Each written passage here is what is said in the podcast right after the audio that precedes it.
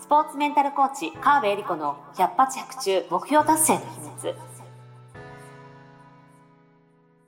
この番組はオリンピック選手のメンタルコーチ川辺恵理子がスポーツだけではなくビジネスにも教育にも共通するメンタルの整え方についてあなたからの質問にお答えしながらお届けする番組です。ジュニア選手トップアスリート営業マン企業経営者の目標達成までをサポートするハルアス株式会社の提供でお送りします。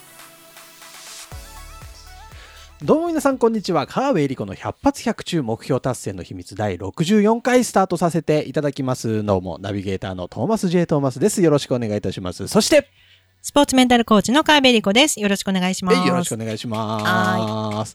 さあエリリンなんかちょっとほっそりしてきましたね。ありがとうございます。あらら。えへへ。ダイエット中。そうなんですよ。実は。結構痩せました4キロ。4キロ痩せました出4キロすごイいエーイ。何ダイエットですか？あれこれやりました。やってます。あで結局食事とうん運動。うなんかオーソドックスな。まあでもそれが王道なんですよね本当ね、気づいたのは、痩せてみて気づいたのは、はい食べてたっていうね。シンプルシンプルに食べ過ぎてたんだなっていうのが分かりました。なんか自分の適量が分かってなかったというか、うんいっぱい食べてたんだなっていうね。でもそう痩せるまでは、うん、食べるダイエットっていうね耳障りのいい 言葉だけに惹かれてたわけですよ。まあほららご飯食べていいよとか、うんうん好きなもの食べて OK とか、はいいろいろあるじゃないですか。ねうんそれじゃあ痩せないよっていうね。えそれにはそのその食べ食べるダイエットの食べるにはうん。適量があったっていうね。なるほど。うん、そのそれは人によって違うと思うんですけども、自分の適量を超えて食べたら太るよっていうこう本当にねんごく当たり前の、はい。うん、ことでした。そうなんだ。そうなんです。よ本当にねやってみて分かっ減らしてみたら減らすって意識で見たら、うんね、先週も話しましたけど、はい14歳の娘と中学生の娘と同じ量を食べてるわけですよ。なるほどね、50歳の私が。そりゃあ太るさ成長期のっていう。二人と同じ量そうそうそう。だってね、部活で体育会系に入ってて、朝から晩まで動き回って、あはいはいかつ成長期、まだまだ身長ぐんぐん伸びてる。その人と同じ量を食べてるそれは私ちょっ。と食べ過ぎな気がしてきますでしょ？だけど、食卓で見ると、うんそんなにあの冷凍食品もうち嫌い、娘たち嫌いなんであんまり出さないんですよ。でもちろん外食もするけども、家で食べるときは、うん。ちゃんとご飯と、うん。お味噌汁と野菜とお肉と、みたいな、うん。うん。まあお魚とかね。うん。で、さらにいろいろ意識して、海鮮、あの、何？海藻、うん。海藻類食べる、うん。キノコ類食べる、うん。孫は優しいで、豆腐類とか豆も食べる、ねもう優しい。ね。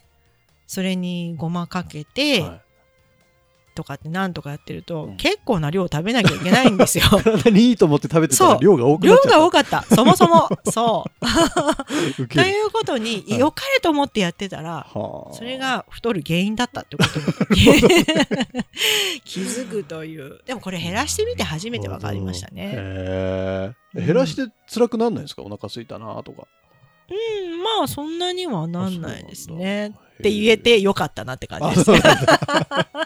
ついないなんか無限に食べれちゃう気がしちゃうね。ああ、でも最初の時はね、ちょっと我慢したりもしましたよ。あそうなんでもで胃袋がねちっちゃくなっちゃったら。そうそう、お腹空いたら豆乳飲むとか。ああヘルシー。そうそうだ、お腹空いた時に食べるものが変わりました。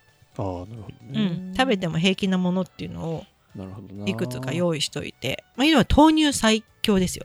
今私の中では。ああいいっすね豆乳。うん、だからあのき気分のあの、ちっちゃいミニのやつを、はいサイズ感もちょうどいいですね。そうそう持ち歩いまあ家で大きいパックなんですけど、うん。外であの持ち歩いて、うん。どうしてもなんか食べたい時とかは菓子パンじゃなくて豆乳。っなるほど。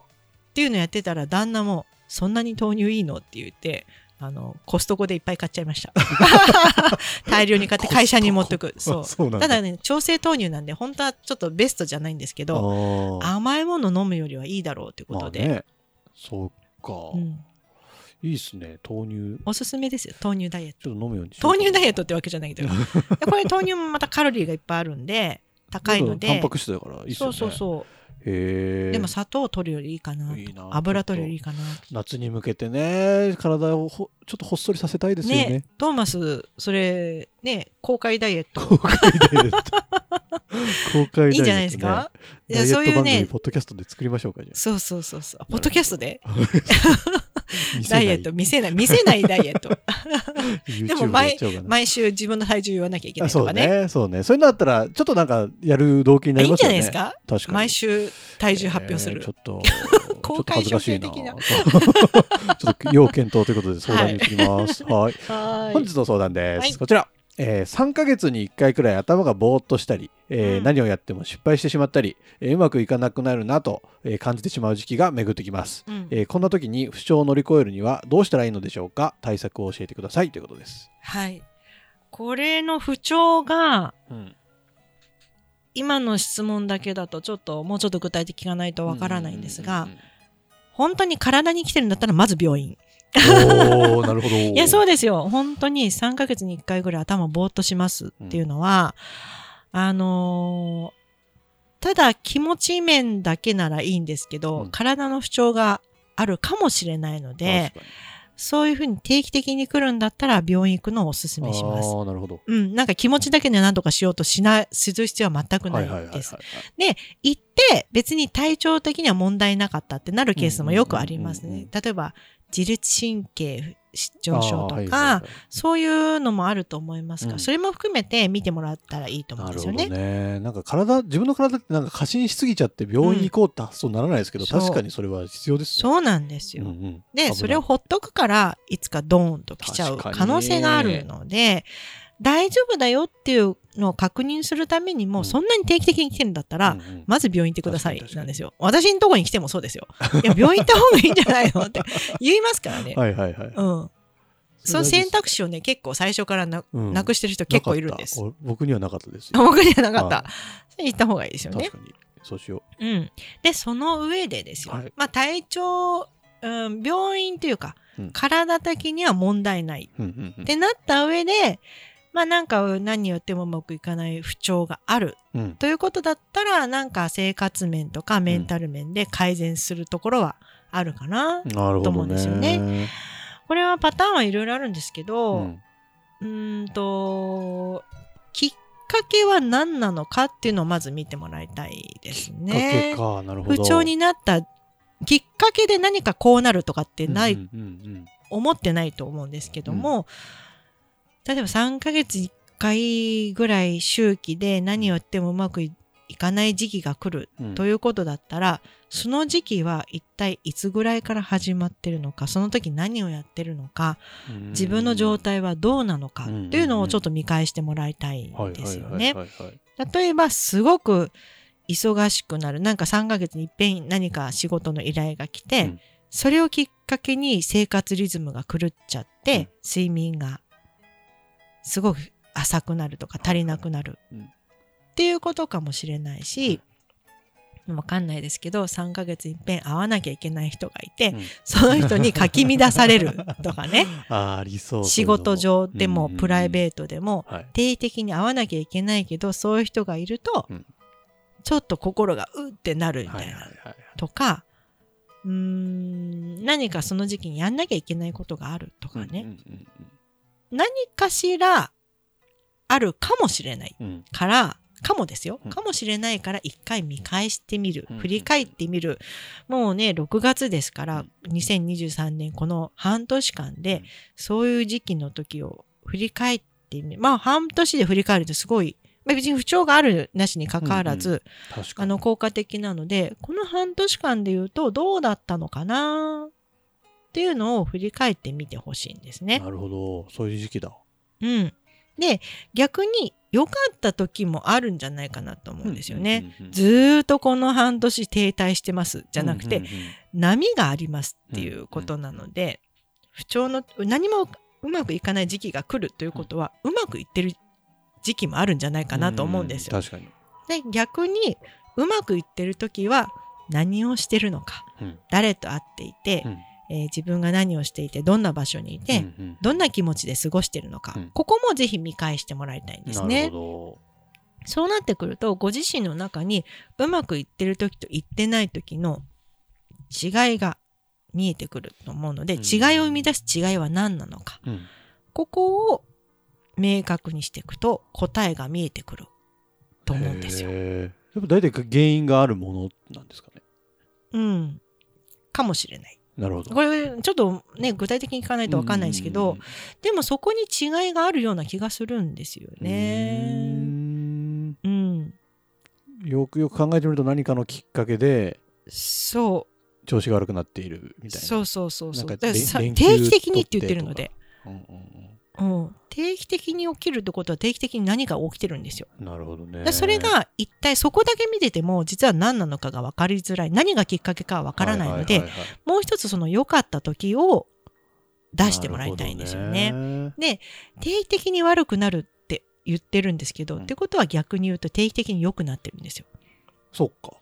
そそりゃそうですよう。ね。だこうバイオリズムで言うと下がる時期だけこの人はあの着目してるんですが、うん。うんうん上がる時期もあるはずなんですね。ことですね。だから良くなるきっかけは何なのかうん。とか良くなってる時に何をしてるのか。うん。ここをちゃんと見返して再現性を高めていけばそのうまくいくいかないの波の幅を狭めることができるんですよね。うまくいかないとこだけ着目してると、うん。ちょっと難しいんですけど、うん。上がっていくところがあるあということなのでうーん上がってる時は何をしてるのか何をきっかけに良くなるのか。はいはいはいはい。で比べてったらいい時と悪い時を比べたらうん悪い時はこの人と会ってうんすごい嫌な気持ちのまんまいろんな人と会ってるからいろんなことがうまくいかなくなるんだよね。とかうんもう単純に睡眠が足りてないよね。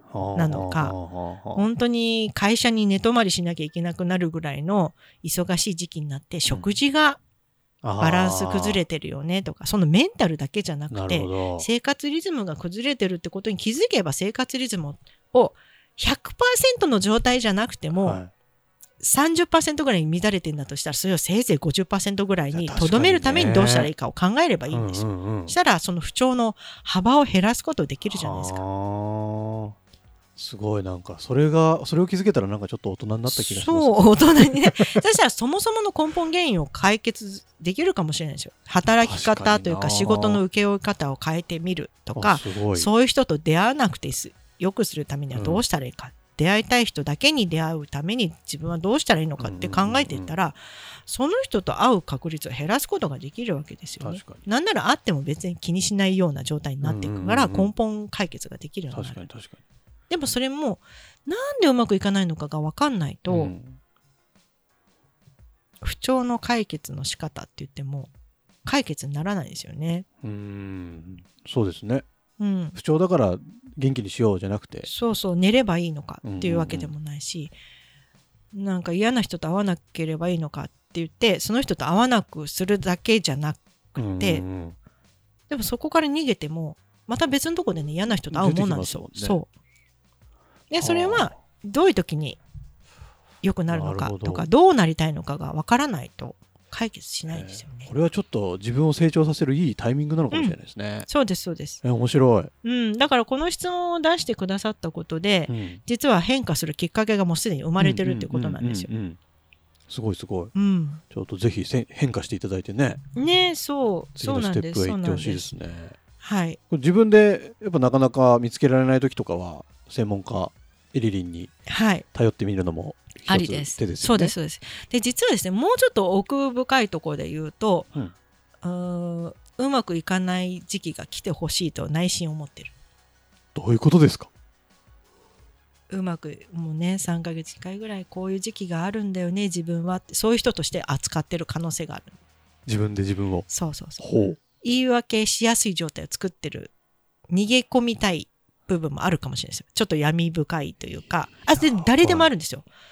例えちょっとだばけギクってちょっとだけ思いました 例えばちょっとこの案件きついなーっていう時に体調崩れたらラッキーと思ったあり。っあはいはいはいはい。あるじゃないですか。あるある。ていうのを自分で引き起こしてるんですね。本当に別に仮病とかじゃなくて、ああこれ失敗したらどうしようとか。っおていう時に逃げたくなっちゃう自分っているいてもいいと思うんですよ。でもその自分が表に出てくるとやっぱり不調を呼び起こしたりなるほど。とか、自分ってこういう自分だよねって思いたいところがあったりすると、そっちの負のエネルギーの方がやっぱり強いので、でそれがやっぱり現実になりやすいんですよね。うん。すげえ潜在意識がそうそうそうそ呼び起うそう。こす不調の可能性もある。そう、うまくいってる自分がちょっと怖くなっちゃうとか、ちょっとうまくいってると、失敗したらどうしようの自分が出てきちゃって、失敗するとかね、そうこままくでいくといかないとか。もう一人では抜け出せなそうですね。うんそれこそプロに頼んだ方がいい。そうそうそう。あ、そんな自分がいるんだよねって思えたら、あ、いやいやそうじゃなくてこっち行きたいんだよねって、こう、良かった方の自分に戻すことができるんですけど、そへう。で、そういうの気づくにも、いきなりそれを気づいてくださいって言うと、ちょっとショックがでかすぎちゃったりするえ。シのョックで、ですね。そう。でもね、そういうのもね、奥にはあると思うんですよねね。でもそれをね、いきなり出すと、ぐざーっと来すぎうん来すぎて、本当に戻れなくなっちゃう人もいるので、まあ、タイミング見ながら徐々に徐々にですようんね。はあの、こう、玉ねぎの薄皮を剥ぐように、いきなり芯をグガってやったら、ぐしゃって崩れるじゃないですか。確かに。だけど、こう、ちゃんとプロセスを踏んでとか、もしくは一気にパカッと割れる時もあるから、必要なタイミングでね。それはその人次第なんですけど、うんうんうんっていうのもあるかもねっていうのは、こう、ポッドキャストで聞いてる分には、そうかもしれないな、ギクぐらいでうん外れることもあるから、おー自らあなたそうですよって言われてるわけじゃなくて、確かに。あそういうこともあるかもしれないなっていうので外れるこうフックをかけられてるわけですよ。いや、便利ですね、ポッドキャストって。そうそうそう。そうね。だから質問した方がいいですよってことなんあですよね。そうですね。皆さん質問お待ちしてます。はい。どうでしょうか？今週もなかなか、今のがね、ちょっとギクってトーマスも来ましたけど、どれぐらいの人が来てるかわからないんですけど、うんなんかちょっうとそういうの感じた方いたら、ぜひですね、あの、エイリンの LINE 公式アカウントが概要欄にあのはい登録できるリンクありますんで、登録していただいて、ギクって送ってもらえれば、ギク。あの、あ、この人反応してるなっていうのがちょっとこちらもわかりますし、はい。あと、それ皆さんの何か悩み事だったり相談事なんかもですね、LINE から送っていただけると、この番組で取り上げさせていただきますので、はい。ぜひ積極的に絡んできてください。お待ちしております。というわけで、えー、カーベリコの100発100中目標達成の秘密第64回以上で終了とさせていただきます。エリリン、今週もありがとうございました。ありがとうございました。今週も最後までお付き合いありがとうございました。あなたの毎日に少しでもお役に立ちますように。来週の配信も楽しみにしていてくださいね。この番組は、提供、ハルアス株式会社、プロデュース、tmsk.jp、ナレーション、土井真由美がお送りいたしました。